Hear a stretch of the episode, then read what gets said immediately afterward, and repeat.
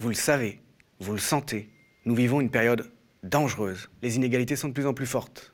Pour les faire supporter, le bloc bourgeois choisit la vieille solution du racisme. Le problème, c'est la faute aux immigrés. Pour résister, il faut des médias indépendants. On a besoin de vos dons et abonnements sur soutenez.lemediatv.fr. On s'autorise à penser, présenté par Julien Théry. Macron, la guerre sociale en France, avec Romaric Godin. Bonjour à toutes et tous, et bonjour Romaric Godin. Bonjour. Ceux qui s'opposent à la transformation de la société par le marché, à la marchandisation générale, ce ne sont pas seulement des opposants politiques, ce sont des adversaires de la justice et de la vérité, des obscurantistes, des égoïstes ou des ignorants. D'où la justification des dérives violentes contre eux de la part de l'État. Euh, c'est ce qu'écrit Romaric Godin, qui est journaliste à Mediapart, après avoir été euh, journaliste à la Tribune, journaliste économique, dans un livre qui s'appelle La guerre sociale en France, aux sources économiques de la démocratie autoritaire. Et vous nous dites donc, ce centrisme, qu'ici on aime bien appeler extrême centre d'Emmanuel Macron, c'est un radicalisme. Si c'est un radicalisme, c'est parce que derrière, il y a un projet qui est néolibéral. Donc il a un soubassement qui est économique. C'est un projet qui se présente au départ comme économique, mais qui est global. Oui, euh, en fait, le, livre est parti de l'idée que j'avais d'essayer de comprendre un peu quel était le projet finalement de- d'Emmanuel Macron euh, depuis euh, son arrivée au pouvoir. Projet que je suis au quotidien, mais euh, j'essayais un petit peu de comprendre quels étaient les, sous-jacents, euh, je dirais, intellectuels de ce, projet. Euh, donc on sait qu'il se présente comme un centrisme, effectivement, hein, comme un centrisme radical qui rejette à la fois la gauche et la droite et qui essaye de construire une modernité, ce qui- ce qu'il présente en tout cas comme une modernité. Et donc il m'a semblé intéressant en fait d'expliquer que ce projet était d'abord né d'un projet économique, et c'est pas un hasard si Emmanuel Macron a été le, le ministre de l'économie euh, de Manuel Valls pendant le deuxième gouvernement Valls, qu'il a été le conseiller économique également de François Hollande, qu'il a été dans la, dans la commission Attali euh, auparavant, Pour la libération de la croissance. pour la, li- la libération de la croissance. Donc il est euh, avant tout euh, inscrit dans un projet économique qui se définit effectivement comme ce que j'essaye de définir en tout cas comme euh, l'imposition de la pensée néolibérale, du paradigme néolibéral plus que de la pensée, puisque pour moi c'est plus qu'une qu'une simple, qu'un simple courant de pensée, c'est une manière en fait de gérer un mode de gestion en fait du, du capitalisme. Un paradigme, c'est un modèle structurel. C'est un modèle qui structure en fait Totalisant. le- toute la- toutes les, les- les manières qu'on peut avoir effectivement euh, de gérer le capitalisme. Le capitalisme, c'est un mot, c'est un mode de gestion de l'économie qui est très large et en fait, on a plusieurs, on a eu plusieurs euh, paradigmes historiques dans ce, euh, dans, dans l'histoire du capitalisme et depuis les années 70-80, on a ce paradigme néolibéral qui s'est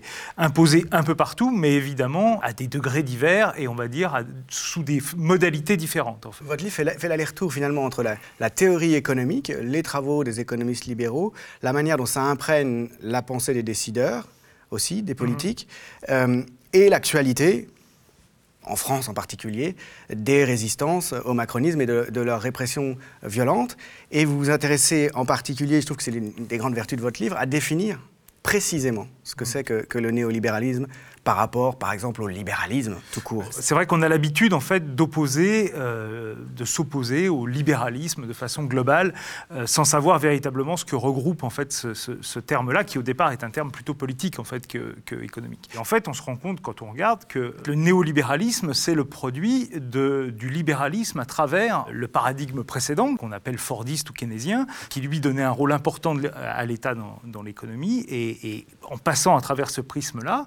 Après l'échec de ce, de ce paradigme-là, le, libéralisme classique a récupéré en fait des éléments euh, de ce paradigme keynésien en utilisant en réalité l'État au service de la marchandisation du monde. Et finalement, le néolibéralisme, on pourrait le définir un peu brièvement comme étant effectivement la mise en place d'une euh, structure où l'État vient servir en fait euh, le développement des marchés et de la marchandisation de la société. Ce qui s'oppose donc dans une large mesure au libéralisme politique et économique de type néoclassique qui avait présidé euh, à la fin du 19e siècle dans les sociétés euh, euh, riches, euh, puisque ce libéralisme traditionnel, disons, rejetait toute intervention de l'État. C'est ça, avec l'idée qu'il y avait une, une forme de- de- de- d'auto- euh, régulation. En fait, il y, avait, il y avait cette idée que le marché, euh, pour peu qu'on le laissait euh, aller librement, et finalement trouvait son équilibre par lui-même. Ce qui fait qu'on peut appeler le paradigme actuel néolibéral, c'est qu'en fait la pensée stricto sensu néolibérale, celle de Hayek, von Mises ou, des ordolibéraux allemands, eh bien, est une pensée qui justement réfléchit cet échec du libéralisme classique en disant, ben, en fait, non, le marché n'est pas une sorte de, de Dieu qui avance tout seul, mu par une sorte de force métaphysique. C'est une institution, en fait, c'est une institution humaine, euh, mais pour ces gens-là, c'est la meilleure institution humaine euh, possible. C'est celle qui est capable de porter la justice, euh, c'est celle qui est capable de porter la paix, et donc c'est celle qu'il faut que l'État, en fait, porte et développe dans la société.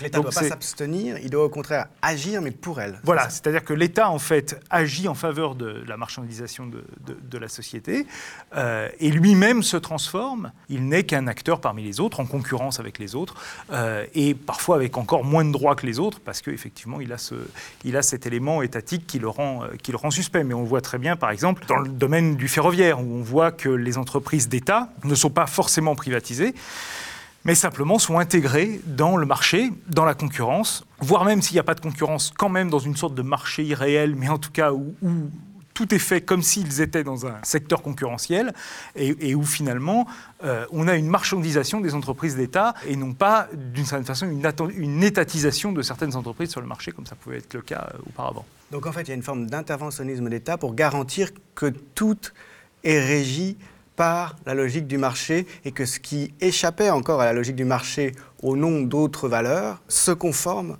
à la valeur définie par le marché. C'est bien ça? Voilà, c'est-à-dire que dans cette politique économique, euh, on dit l'État, mais c'est une sorte de facilité de langage. C'est plutôt la puissance publique en fait qui est mise, qui est mise en avant, euh, souvent d'ailleurs sous forme d'institutions indépendantes. Hein, euh, et on voit très bien que depuis les 40 dernières années, on a de plus en plus d'institutions indépendantes qui représentent en fait l'intérêt général, qui sont censées représenter l'intérêt général, mais qui sont simplement là pour en réalité euh, assurer le bon fonctionnement des marchés. Hein, les banques centrales, c'est peut-être ce qui est le plus, le plus évident, mais on en trouve en fait finalement dans tous les marchés qui ont été libéralisés depuis une quarantaine d'années, les, télécommunications, les, euh, transports euh, et beaucoup d'autres. Donc ce sont ces, autorités indépendantes qui sont là pour assurer que le marché fonctionne et qu'il se développe. Il y a une dimension de changement radical de la société qui est porté par ce projet incarné en France euh, par Emmanuel Macron. D'ailleurs, son livre s'appelle Révolution. Le néolibéralisme, c'est un projet de transformation de, tous les secteurs de la vie, euh, en quelque sorte. Exactement. C'est vraiment un, projet qui part de l'idée euh, que si on regarde vraiment l'origine intellectuelle de ce projet, c'est une origine où on voit l'échec du marché libre avec la crise de 1929 et néanmoins cette certitude que le marché est l'instrument privilégié de la justice, en fait. Parce qu'en fait, sur le marché, on obtient ce qu'on appelle un, optimum, hein, c'est-à-dire qu'on euh, on obtient un équilibre où personne n'est lésé. Ou en tout cas, si on doit avoir un peu plus, on laisse euh, en fait un autre. Donc en fait, on obtient des, équilibres qui sont censés apporter la justice. Dans la pensée néolibérale, euh, le, le, marché, encore une fois, est une institution humaine. Mais si on le laisse effectivement euh, fonctionner dans le cadre euh, d'une protection. Euh, enfin, il faut qu'il soit protégé notamment par la puissance publique, de l'État, des monopoles, des demandes de, du secteur du travail, des syndicats, etc. Voilà. Protéger toutes les distorsions. À ce moment-là, on va avoir effectivement cet équilibre qui va être un équilibre juste. Et donc le marché est considéré comme un élément porteur de justice. À partir de ce moment-là, on conçoit très bien qu'on a du mal à refuser la justice dans aucun secteur de la société. Et donc à ce moment-là, effectivement, le projet qui est développé euh, par les néolibéraux, c'est de pouvoir apporter du marché et, donc de la concurrence qui fait fonctionner le marché à peu près partout dans la société. Et donc c'est un mouvement de marchandisation complète de la société qui est, euh, euh, qui est proposé et qui va être porté en fait à partir des années 70 euh, par euh, la plupart des politiques publiques. Thatcher et Reagan étant les deux grandes figures de cette conversion pour ce qui est euh, du, des pays les plus en avance de ce point de vue-là, c'est-à-dire le, monde anglo-américain. Hmm. Euh, ça, on voit, on voit, très bien ça euh, dans la réalité, dans l'application réelle du néolibéralisme dans chaque pays. eh bien, on a une adaptation. On a une adaptation en fonction de l'histoire, en fonction des structures existantes. Voilà. C'est sûr que les États-Unis et le Royaume-Uni ont été deux pays qui sont allés très loin, effectivement, dans la marchandisation.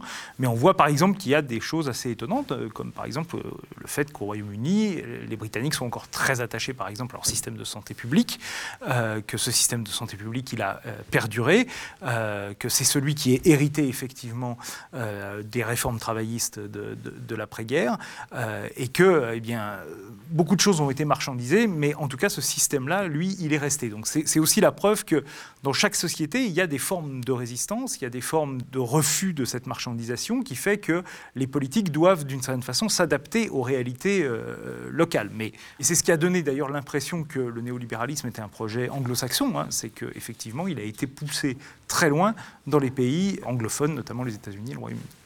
La France, de ce point de vue-là, vous le soulignez, elle a eu quand même euh, une histoire assez spécifique. Si c'est un des pays qui a été le, frappé euh, le moins durement par la crise de 2008 en particulier, c'est parce qu'était demeuré, disons, un certain nombre de limites euh, au développement de ce projet néolibéral, à, à cette marchandisation généralisée.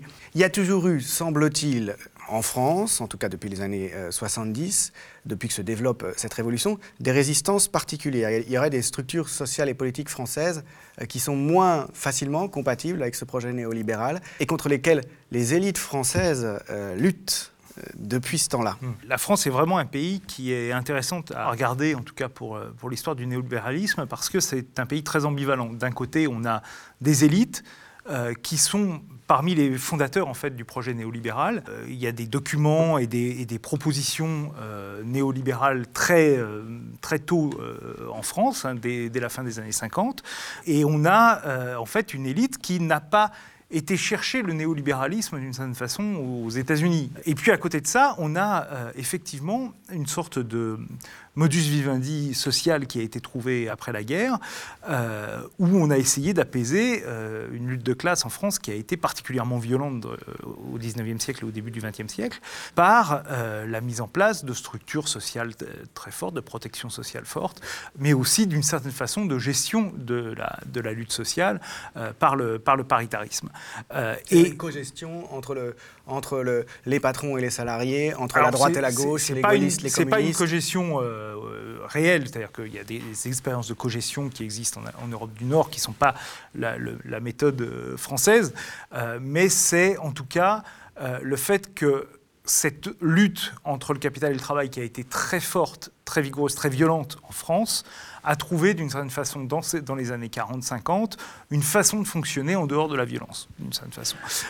et que effectivement les instances paritaires, si ce n'était pas des cogestions au niveau des entreprises, en tout cas au niveau des branches, on essayait de trouver des euh, façons de travailler. Et surtout, l'État était là, en fait, pour faciliter ce travail. Et donc on voit, notamment, je, parle de la, grande grève des, mineurs de 1963, qui a été une grève très, très dure, parce qu'en fait les conflits sociaux sont restés toujours très durs en France, euh, mais on voit que l'État est là pour en fait faciliter euh, d'une certaine façon le, compromis entre, entre les deux parties. On a cette histoire, on a cette construction qui fait que, effectivement, pour euh, l'économie et le capitalisme français, cette sorte de paix sociale, euh, paix armée, mais paix sociale quand même, eh bien, devait effectivement perdurer. Et quand est arrivée, en fait, dans les années 70, la, crise et donc la, victoire intellectuelle du néolibéralisme, d'une certaine façon, on aurait pu se dire que la France allait basculer très vite dans le néolibéralisme parce qu'elle avait des élites qui étaient déjà néolibérales, ce qui n'était pas forcément le cas d'ailleurs euh, aux États-Unis par exemple. Les élites américaines ont mis beaucoup plus de temps à, se convertir à ce mode de pensée, en tout cas les élites politiques, pas les élites économiques, mais les élites politiques, que euh, les, élites françaises. En France, on avait véritablement cette, euh, pensée qui était immédiatement disponible.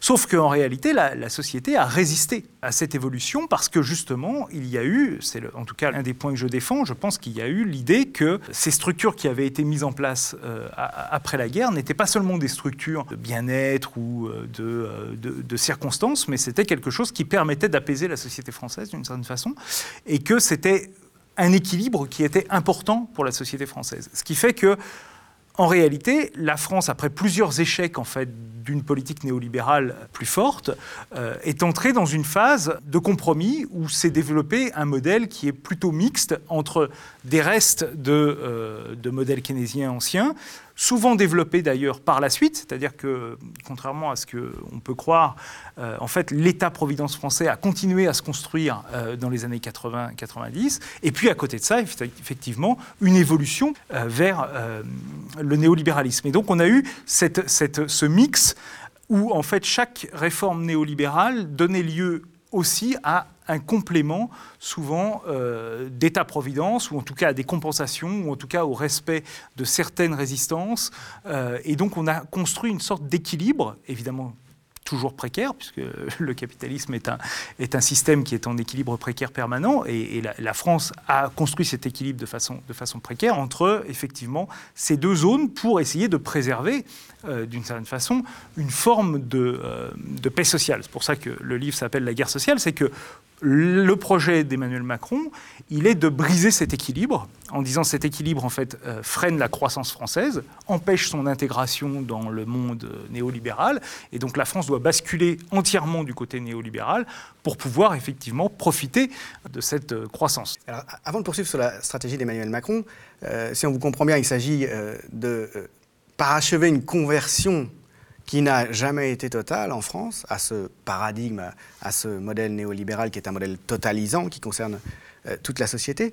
Si cette conversion n'était pas complète, vous dites, c'est qu'on cherchait toujours des compromis, même quand il y avait des mesures néolibérales, on cherchait à atténuer leurs mmh. effets, avec cette idée euh, qu'il faut maintenir quand même un certain équilibre entre capital et travail.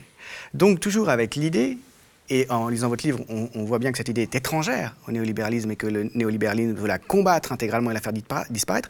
Cette idée qui a une conflictualité entre capital et travail. Caractère agonistique, disons, le fait qu'il y a toujours des luttes L'idée, c'est que en fait, le travail est une matière première euh, et que la, valeur ne provient pas effectivement du travail, mais provient du marché. C'est le marché qui, part, qui fixe en réalité la valeur des biens et services que l'on. Euh, matière première comme n'importe quelle. Euh, comme n'importe quelle autre matière première. Le fait que ce soit une matière humaine ne distingue pas finalement euh, cette matière-là des autres Absolument pas. En réalité, et d'ailleurs il y a un passage de Révolution d'Emmanuel Macron qui est très parlant de ce point de vue, l'humain il est consommateur, il n'est pas producteur de ce point de vue-là. S'il est producteur, il est entrepreneur, c'est-à-dire qu'il est acteur du marché. Mais, mais le travail, lui, n'est qu'une matière première. Sa valeur ne peut dépendre que, la, que, de la valeur donnée par le, par le marché pour le produit fini. et donc il faut... le pétrole. Exactement. Et donc il faut que le marché, comme on va libérer le marché des biens, le marché des services, pour pouvoir faire baisser le prix euh, et trouver le bon équilibre euh, sur, le, marché, faire jouer la concurrence, eh bien, on va faire la même chose sur le marché du travail. Euh, parce que le travail doit finalement trouver cet équilibre qui lui donnera le juste prix, le prix juste. Je rappelle qu'il y a de la justice dans le marché et que donc, en libéralisant le marché du travail, en réalité, on donne à chacun le juste prix de son travail. Ça c'est l'idée qui, prévaut, euh, qui, est, encore une fois là pour le coup n'est pas une spécificité euh, néolibérale, mais qui structure quand même beaucoup cette, euh, cette pensée-là. Et effectivement, l'idée qu'on puisse avoir une valeur du travail qui est issue du travail lui-même, des luttes, qui va être issue d'un choix de partage des bénéfices, enfin de la valeur produite entre le capital et le travail. Tout ça, effectivement, très largement euh, étranger à cette, euh, à cette pensée-là. Et on voit très bien, par exemple, dans des pays qui avaient mis en place des systèmes de cogestion où justement ce système de cogestion reposait sur cette idée d'un partage de la valeur ajoutée entre capital et travail euh, qui n'était pas fixé par le marché, eh bien on a vu des réformes du marché du travail en Allemagne, en Suède, où justement la cogestion s'est effacée elle existe toujours, mais en réalité, elle s'est effacée derrière la logique de marché. Donc on a, on a effectivement cette idée que euh, la lutte du travail pour sa valeur n'a aucun sens dans le néolibéralisme. Et c'est bien pour ça qu'elle est, elle, est rejetée. Il faut protéger le capital face, euh, disons, aux, prises de position, aux résistances du travail qui pourraient limiter son développement. Exactement. En fait, l'idée fondamentale, c'est de dire le travailleur, lui, doit s'ajuster parce que il ne produit qu'une matière première. par contre, le consommateur, lui, doit faire jouer la concurrence pour pouvoir effectivement avoir le meilleur prix. Et donc, le travailleur qui est aussi consommateur va d'une certaine façon compenser euh, l'ajustement euh, euh, du prix de son travail par des offres plus généreuses sur le marché des biens et des services. Et donc on va avoir ce qui quand même traverse toute l'histoire économique de ces 50 dernières années, qui est la société du bon marché, c'est-à-dire la société de produits qui sont accessibles euh, parce qu'ils sont moins chers, parce que l'inflation est maîtrisée, euh, parce qu'on a une stabilité financière, voilà. Et donc ça, effectivement, c'est quelque chose qui structure le néolibéralisme, cette stabilité financière, parce que qui entraîne par ailleurs la financiarisation de l'économie, euh, qui entraîne le fait que, en plus d'être travailleur et consommateur, euh, l'individu va être également rentier, c'est-à-dire qu'il va effectivement de plus en plus avoir des intérêts euh, dans le secteur euh, financier, ces intérêts étant garantis par une inflation basse, elle-même garantie par des, par des, des, structures indépendantes comme, comme les banques centrales.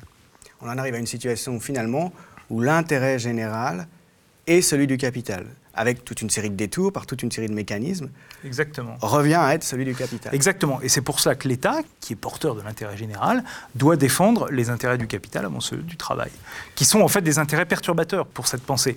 Donc effectivement, on peut évidemment, et c'est légitime, et souvent c'est vrai, dire euh, que c'est une histoire de clic qui prend, euh, qui prend en main l'État et qui, et qui joue en, en sa faveur. Mais il y a derrière une pensée intellectuelle qui est importante, et c'est aussi un, un, enjeu politique important.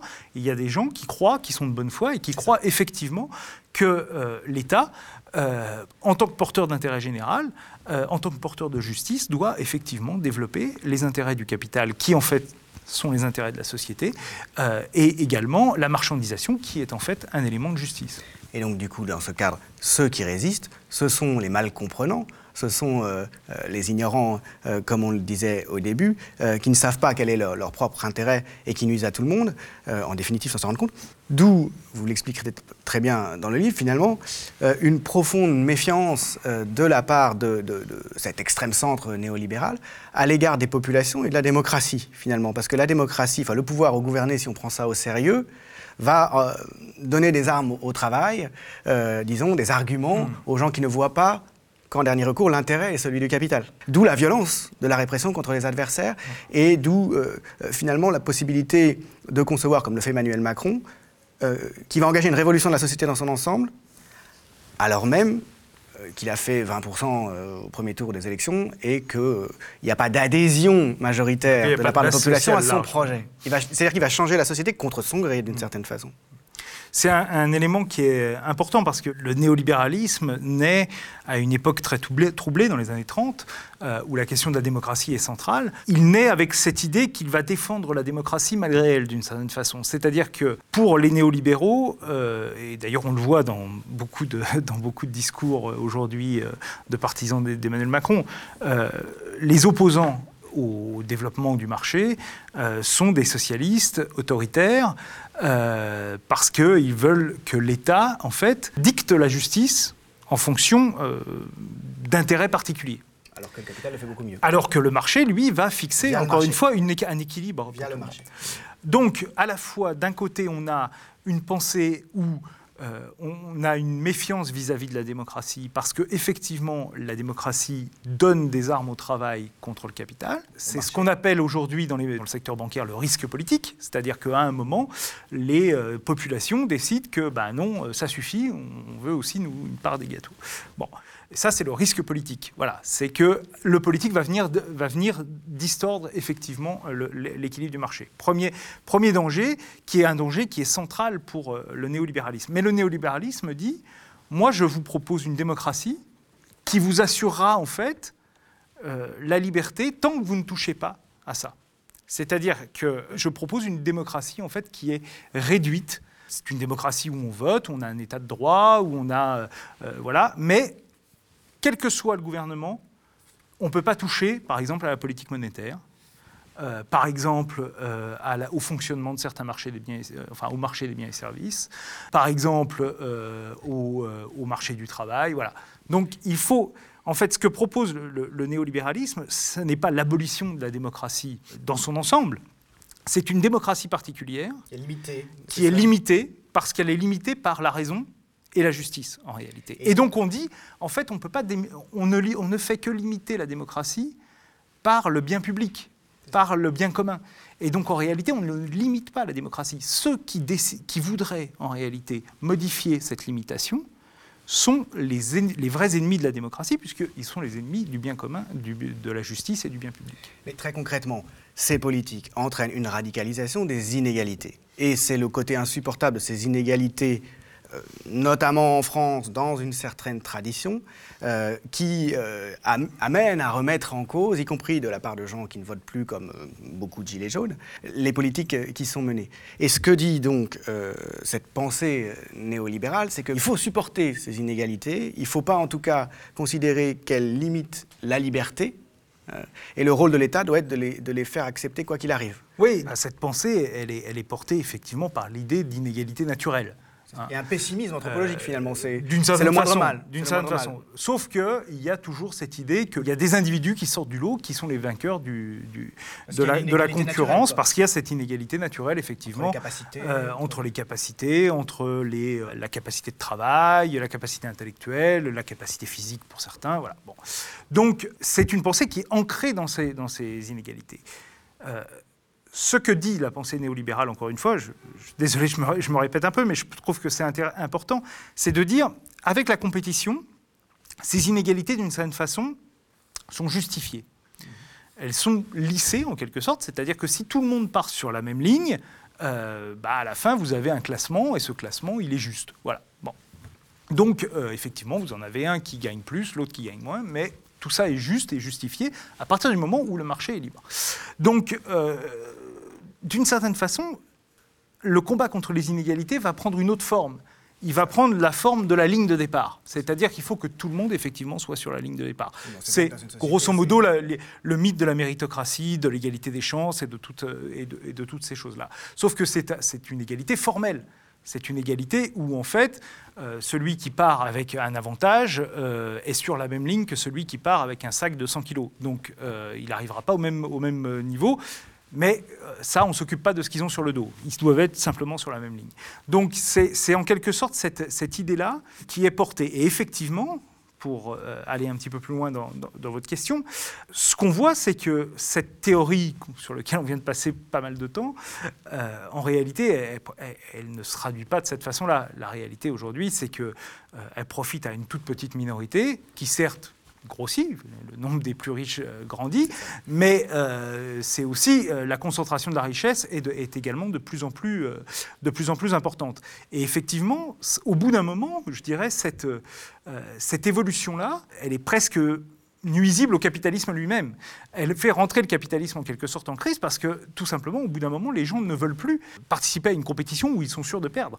Donc c'est aussi un vrai problème aujourd'hui, et c'est bien pour ça qu'on voit que de plus en plus, en tout cas depuis, euh, depuis quelques années, euh, il y a des économistes qui restent dans le cadre capitaliste, mais en tout cas qui s'intéressent à cette question des inégalités et à la façon dont effectivement on pourrait renverser le paradigme néolibéral pour pouvoir modifier euh, ce, résultat.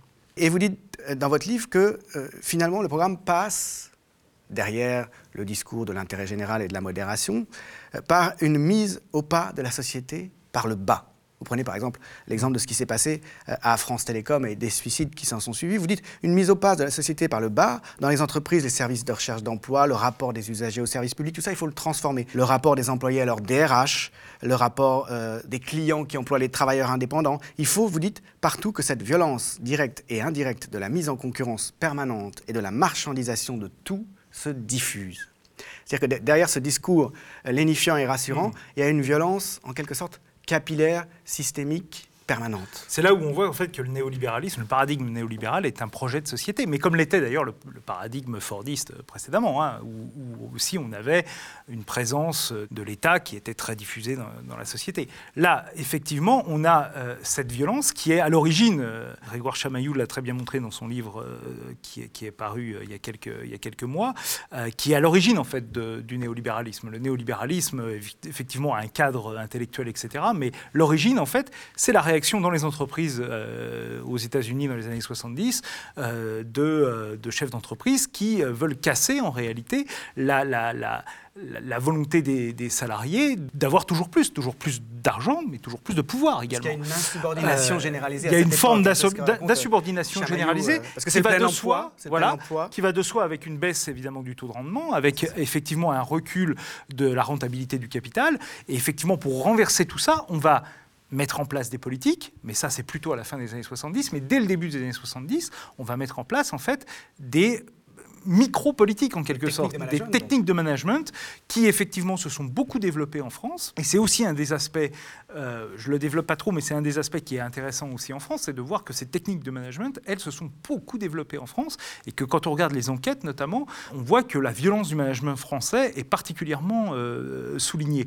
Euh, et que cette violence aussi, cette violence que vivent les gens au quotidien, eh bien, elle est compensée d'une certaine façon par cette action du système social, de l'État social français, qui assure, malgré tout, un revenu minimum euh, important si vous avez perdu votre emploi, un système de RSA qui est euh, une forme de revenu minimum très faible évidemment, mais qui au moins permet de, survivre, un système de retraite qui est relativement solide, un système qui globalement fait que la France a un niveau de pauvreté qui est trop élevé, on est bien d'accord, mais qui est par rapport aux autres beaucoup moins élevé. Mais à tout ça, Macron euh, est en train de... La révolution de Macron, c'est justement de mettre fin à tout ça. Et donc on avait effectivement, cet équilibre, encore une fois, cet équilibre précaire entre cette violence microéconomique d'une certaine façon et puis cette protection macroéconomique. Et puis là, effectivement, l'idée c'est de dire, moi l'État, euh, je ne vais plus euh, apporter un soutien euh, au monde du travail dans cette, violence qui était sous-jacente depuis 40 ans, je vais apporter mon soutien au monde du capital, je vais apporter mon soutien à ceux qui effectivement euh, vous font cette violence depuis, euh, depuis quatre décennies et je me vais me placer du côté du, capital. Je vais sortir en réalité de cette neutralité parce que compenser pour le monde du travail, les effets de la violence euh, sous-jacente, c'est en fait une forme de neutralité. C'est n'est pas, pas se placer du côté du travail comme on l'entend souvent. Je vais sortir de cette neutralité et je vais soutenir effectivement euh, plutôt le, camp du capital. Et ça, ce sont les réformes du marché du travail, celle de 2016 d'abord, il ne faut pas l'oublier. Euh, parce que vous disiez, en fait, ça a changé en 2017. En fait, moi, ma thèse, c'est plutôt que ça a changé dès 2010, avec, déjà avec Sarkozy dès l'automne 2010, et puis que simplement, parce qu'il y avait un jeu politique particulier qui faisait que on ne pouvait pas avoir en fait l'application d'un programme euh, radical. C'est avec euh, Emmanuel Macron véritablement là pour le coup un programme qui est déroulé sans on va dire euh, contradiction interne. Et donc effectivement, ce sont les deux réformes du marché du travail, celle de 2016 et celle de 2017, qui dans la vie quotidienne des gens amènent effectivement à légaliser en quelque sorte le déséquilibre naturel qu'il y a entre un employeur et un employé. Donc on en arrive enfin à ce que Denis Kessler, par exemple, pour le patronat, appelait de ses voeux depuis longtemps, c'est-à-dire vraiment défaire tout ce qui a été fait la libération, tout ce côté amortisseur, justement, toutes les institutions, sécurité sociale et autres, ces amortisseurs euh, dont euh, vous parliez à l'instant. Le grand problème des néolibéraux étant de finalement faire passer cette révolution en changeant le regard qui est porté, la manière que l'on a de vivre soi-même sa pauvreté ou l'inégalité radicale, disons. Et ça, vous montrez très bien dans le livre, c'est une affaire de culture. Euh, c'est un, rapport à la vie sociale dans l'ensemble. C'est-à-dire qu'il y a des choses qui, étaient considérées comme insupportables euh, qui ne le seront plus. Ça implique donc une évolution en profondeur, une révolution à, tous égards. Ce projet auquel s'oppose manifestement le mouvement des Gilets jaunes, parce que le mouvement des Gilets jaunes mm. est né de ça, euh, du fait que tout à coup les gens constatent que ces protections traditionnelles, elles se dérobent sous leurs pieds. Euh, et qui sont en train d'être déclassés, de sombrer. Qu'est-ce que vous voyez comme, euh, comme issue euh, dans le livre? Vous abordez cette difficile question de la prophétie ou de, la prospective, disons, en commençant par dire que le combat il doit être aussi intellectuel. C'est quasiment impossible de savoir comment va évoluer la chose. le pari que fait Emmanuel Macron, c'est qu'effectivement, il va y avoir, par l'action des réformes, à une modification culturelle. C'est-à-dire que les gens vont s'habituer d'une certaine façon à cette violence. Ils vont l'accepter comme quelque chose de naturel. et au bout d'un moment, la base sociale qui défendra ce projet de société eh bien, s'élargira pour devenir majoritaire. Ce n'est pas le cas du tout aujourd'hui, et c'est pour ça, et c'est bien pour ça qu'on a euh, en permanence ce chantage à l'extrême droite. C'est-à-dire qu'il faut rester au pouvoir le plus longtemps possible. Emmanuel Macron a dit mon projet c'est 10 ans, donc c'est 10 ans. 10 ans, c'est ça le changement culturel. C'est pour ça que c'est un changement culturel. Si c'était un simple changement économique, on ferait un choc euh, libéral comme ont fait les pays d'Europe de l'Est après la chute de l'Union soviétique. En 3 ans, on aurait une récession euh, qui dure 3-4 ans, et puis ensuite, voilà. Mais il faut, dans ces pays-là, euh, d'une certaine façon, le combat culturel, il était gagné à partir du moment où le mur avait été tombé. Ce n'est pas le cas en France. Donc il faut faire les réformes et en même temps modifier euh, l'état d'esprit général du, du, pays et notamment le rapport à ce conflit capital-travail. Donc il faut effectivement faire un travail de fond qui fait que notamment euh, aujourd'hui, on voit bien, il y a eu une première vague de réformes en 2017, 2018, euh, euh, début 2019. On voit bien que là, on a une volonté un petit peu de faire une pause, non pas forcément dans les réformes, mais disons en tout cas dans leur violence. C'est-à-dire qu'on va faire des baisses d'impôts, on va essayer de montrer qu'on a un côté un peu voilà, en faveur des classes moyennes. Évidemment, je ne suis pas en train de dire qu'ils sont en train de, changer de politique. Au contraire, cette politique euh, d'accompagnement par les baisses d'impôts, les baisses d'impôts qui justifient d'ailleurs des réformes, euh, les futures réformes, il ne faut jamais l'oublier, en affaiblissant le budget de l'État, ces, ces baisses d'impôts sont là en fait pour noter justement ces périodes de pause tactique pour pouvoir faire diffuser les réformes dans la société. Donc on a une véritable volonté, effectivement, qui est d'ordre culturel, qui est typique du, projet néolibéral, hein, qui est, comme on l'a dit tout à l'heure, un projet globalisant, euh, culturel, euh, pas seulement économique. Euh, c'est un projet qui, a un point de départ économique, mais en réalité, dès le début, dès la pensée de Hayek, euh, Hayek est, un économiste, mais c'est aussi un philosophe, c'est quelqu'un qui pense en fait la totalité de la, de, la société. Une dimension euh, théologique, cosmologique. Il y, a hein, une, il y, a une dimension, en tout cas, euh, qui dépasse le simple, le simple cadre économique. Et donc, on a, on a cette volonté, effectivement, de diffuser cette culture. Alors, est-ce que ce pari va être réussi ou pas? Euh, je dirais que ça dépend de ce qu'il a en face de lui. C'est sûr que si on reste dans ce duel avec euh, l'extrême droite, qui par ailleurs n'a pas forcément un, projet de société alternatif, puisque en réalité ils n'ont aucun projet de société en dehors euh, de leur xénophobie radicale. Donc en réalité, le, néolibéralisme peut très bien s'accommoder en fait de régimes assez xénophobes. On en a des exemples. En fait, on le voit, on le voit quasiment en, en, permanence. Le fait que le néolibéralisme bontain d'un Emmanuel Macron peut se muer en cas de crise sociale, en un autoritarisme extrêmement, euh, extrêmement sévère, veut bien dire ce que ça veut dire. C'est-à-dire qu'en réalité, il n'y a pas d'opposition entre le néolibéralisme et l'autoritarisme. Et qu'on peut avoir effectivement des régimes, les fameuses démocraties libérales, hein, mais qui, encore une fois, c'est très intéressant, puisque ça reste des démocraties. C'est-à-dire que ça reste des, pays où on va voter, où on a des juges, où on a, etc. Mais ce sont des démocraties qui sont limitées, très limitées. Extrêmement restrictive. Extrêmement restrictive. Mais c'est, encore une fois, dans le néolibéralisme, il y a cette idée de, démocratie formelle, de démocratie à minima, qui n'est pas forcément quelque chose qui, est, qui est euh, étrangère à cette pensée-là. Donc il y a vraiment cette idée qu'aujourd'hui, pour sauver un néolibéralisme qui est en crise, c'est-à-dire qui ne répond plus en fait aux défis du moment, hein, les deux défis sont les défis sociaux, les inégalités et les défis, le défi climatique, en fait, ça, ne fonctionne pas. Vous dites que le néolibéralisme montre très clairement déjà, a déjà très clairement montré qu'il ne peut pas prendre au sérieux en fait le défi climatique, l'urgence climatique. Bah, non, il ne peut pas. la, seule façon qu'il a d'envisager ce, défi-là, euh, c'est par l'impôt. Et d'ailleurs, euh, c'est le, point de départ en fait de la, de, de, la crise des gilets jaunes. C'est simplement de, de dire, ben, sur le marché, on va payer en fait, on va faire payer au consommateur euh, son empreinte carbone en fait voilà.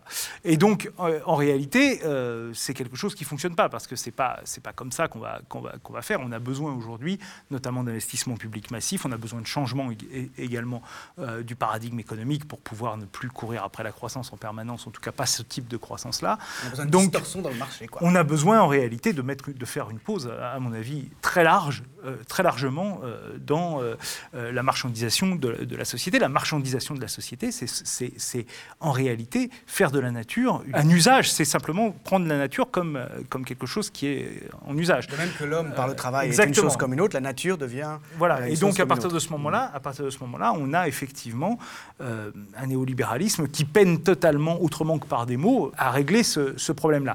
Donc c'est un paradigme qui est triplement en crise. La première crise, c'est celle qui est, euh, qui est là depuis 2008. C'est une crise en fait économique, c'est-à-dire que euh, bah, la croissance, euh, la productivité, tous les éléments qui en réalité font l'économie capitaliste aujourd'hui sont en, crise. Et ça a été déclenché par une crise financière. Et ça, qui peut revenir, semble-t-il. Qui, qui peut, revenir, mais d'une certaine façon, on n'en est jamais vraiment sorti. C'est-à-dire qu'au-delà des chiffres de la croissance qui en plus sont très très bas par rapport à ce qu'ils étaient auparavant, on voit très bien, il y a, il y a un élément qui est fondamental dans le capitalisme, qui est l'augmentation de la productivité. Et on voit très bien qu'aujourd'hui, cette productivité, elle est, elle est, euh, elle est au point mort. Et ça montre bien qu'en réalité, il y a quelque chose qui est cassé dans le fonctionnement euh, de l'économie. Donc ça, c'est la première crise. La deuxième crise, c'est la crise des inégalités, qui aujourd'hui est de plus en plus insupportable, et notamment dans les pays où elle est très élevée, comme les États-Unis ou le Royaume-uni. Et qui n'est pas censée être une crise du point de vue de la culture néolibérale. Et qui n'est pas censée être une crise. Et on voit très bien, euh, je parlais d'un autre mais on voit très bien les réactions, notamment au livre de Thomas Piketty, qui sont euh, extrêmement violentes, en tout cas dans les milieux néolibéraux, qui sont extrêmement violentes, parce que effectivement, ça n'a aucun sens. Pour eux, en tout cas. Mais ils sont incapables de, prendre en compte le fait que effectivement ça répond à quelque chose qui est, euh, qui est socialement euh, très fort. Et puis la troisième crise, dont on vient d'en parler, c'est la crise climatique. Face à ces trois crises, le néolibéralisme, euh, finalement, il n'a pas d'autres options que d'avoir recours à des formes d'autorité forte. Alors ça, prend encore une fois là des formes très différentes entre la France, et j'insiste bien pour dire que je suis pas en train de dire que la France est une dictature, etc. Mais entre la France, qui est une démocratie où le régime se durcit, et puis des pays comme la Hongrie, euh, où effectivement la démocratie est, limitée au, maximum. Mais encore une fois, pour aussi faire accepter euh, Orban est arrivé au pouvoir après, après l'arrivée du FMI en Hongrie. Il a fait une politique d'austérité très forte. Il a libéralisé encore plus le marché du travail qu'il l'était précédemment. Enfin, voilà, il a fait des politiques néolibérales. Il n'y aurait pas d'incompatibilité, a priori, entre le néolibéralisme et euh, le Rassemblement national. Pour le moment, euh, on a une tentative euh, d'une partie de la droite française de faire cette, cette, cette, convergence avec une partie du Rassemblement national. Donc, effectivement, le Rassemblement national, il a pas réellement euh, d'autre vision qu'une vision très euh, nationaliste et ethnique de, de l'économie, mais ça, ça dit rien sur la façon, sur le rapport capital-travail, euh, ça dit rien sur la façon dont on va faire de la, de la croissance. Ça, en fait, ça dit rien. Donc, en réalité, votent régulièrement oui, mais les lois les plus, les plus néolibérales. Le Front, National, dès les années 80, a été le parti thatcherien français dans les années 80, et grosso modo, je pense qu'ils n'ont ils ont, ils ont pas d'autres pensées disponibles que celle-là, donc ils vont effectivement et, on voit très bien euh, leur, leur, plus proche allié, qui est la Ligue du Nord euh, en Italie, est un parti néolibéral. Euh, en Belgique, le Vlaams est un parti néolibéral. En Autriche, les, les, libéraux autrichiens, qui sont l'extrême droite autrichienne, est un parti néolibéral. Il n'y a pas de, effectivement de, de, doute sur ce, sur ce, point, sur ce plan-là. ne menace pas le néolibéralisme dans son ensemble. Et par ailleurs, du point de vue des, des, stratégies politiques en France, vous dites, c'est devenu l'assurance vie Bien sûr, on le voit très bien. Le Rassemblement national de Macron et. Euh, Emmanuel Macron vient de, donner, vient de, donner, une interview à Time où il dit euh, c'est moi ou, Marine Le Pen. Donc effectivement, c'est lui. Donc à partir de ce moment-là, euh, voilà, c'est véritablement là-dessus qu'on compte, parce qu'effectivement, il y a un danger d'un régime qui serait effectivement encore plus autoritaire et, et, qui surtout pose des problèmes pour, les, pour une grande partie des Français aujourd'hui, parce que c'est un régime qui cible une partie de la population et qui est ouvertement raciste. Donc effectivement, c'est euh, une forme de, euh, d'assurance vie et par ailleurs, ce n'est pas la solution à, cette, à, cette, guerre sociale. Donc, la solution, elle est euh, ailleurs. Alors, la forme qu'elle va prendre, ça, je l'ignore. Moi, ce que je dis, c'est qu'effectivement, il faut, pour remplacer ce qu'on, qu'on revoit à la fois après la crise de 29 et après la crise des années 70, c'est que les paradigmes changent lorsqu'il y a une théorie disponible, d'une certaine façon. C'est-à-dire lorsque on a un ensemble euh, d'idées euh, qui peut effectivement être repris par le monde politique pour présenter une alternative. Et je pense qu'effectivement, il y a cette nécessité d'avoir une, idéologie de rechange. Euh, maintenant, ça ne suffit pas. Il faut aussi qu'il y ait une mobilisation de la société euh, qui s'approprie cette propre, euh, cette propre idéologie ou ces idées de rechange, qui les fasse vivre et qui effectivement y croient, tout simplement. Et, ça, ils ne peuvent y croire que si à un moment, ils prennent conscience de la violence de ce néolibéralisme comme étant une construction euh, politique et sociale, pas comme étant le produit de leur essence à eux et que effectivement, euh, si euh, ils sont au chômage, c'est parce que ce sont des incapables et que voilà, ou que si ils ont un salaire inférieur, c'est parce qu'ils se sont des femmes et que les femmes, machin, etc. Donc l'alternative, on l'a construit que si effectivement, on l'a construit aussi depuis depuis la base. Et comme vous l'avez dit, le néolibéralisme, il a commencé à la base, dans les entreprises, par la violence euh, qui avait été faite sur le monde du travail, par le monde du capital. D'une certaine façon, pour retourner ce, ce paradigme-là, il faut aussi qu'à un moment, il y ait une reprise de conscience de la nécessité des luttes dans les entreprises, de euh, la défense euh, de ses intérêts euh, en tant que travailleur, qu'à un moment on puisse aussi s'identifier comme travailleur et pas seulement comme un élément, un acteur économique quelconque. Et ça c'est effectivement extrêmement difficile, je dirais, parce que culturellement, pour le coup, là, on entre en conflit avec plein de choses auxquelles on est confronté chacun euh, au quotidien, hein, qui est qu'effectivement, on, est, euh, euh, on est considéré comme des consommateurs individuels en permanence, par la publicité, par le marketing, par ces choses-là, que le travail aujourd'hui, il est de plus en plus atomisé, que beaucoup de salariés sont des entrepreneurs individuels ou des petits entrepreneurs qui se définissent comme entrepreneurs et pas comme travailleurs, alors qu'en réalité, ils fournissent simplement du travail. Donc voilà, on, est, on est effectivement confronté à cette question de la, de, de, la conscience, hein, euh, qui, est, euh, qui est centrale, euh, mais sans laquelle, effectivement, on n'aura pas d'alternative, et à ce moment-là, effectivement, le, le, la violence néolibérale ne pourra que continuer à la lecture de votre livre, donc on, on comprend mieux en quoi le centrisme de nos gouvernants actuels est aussi un extrémisme.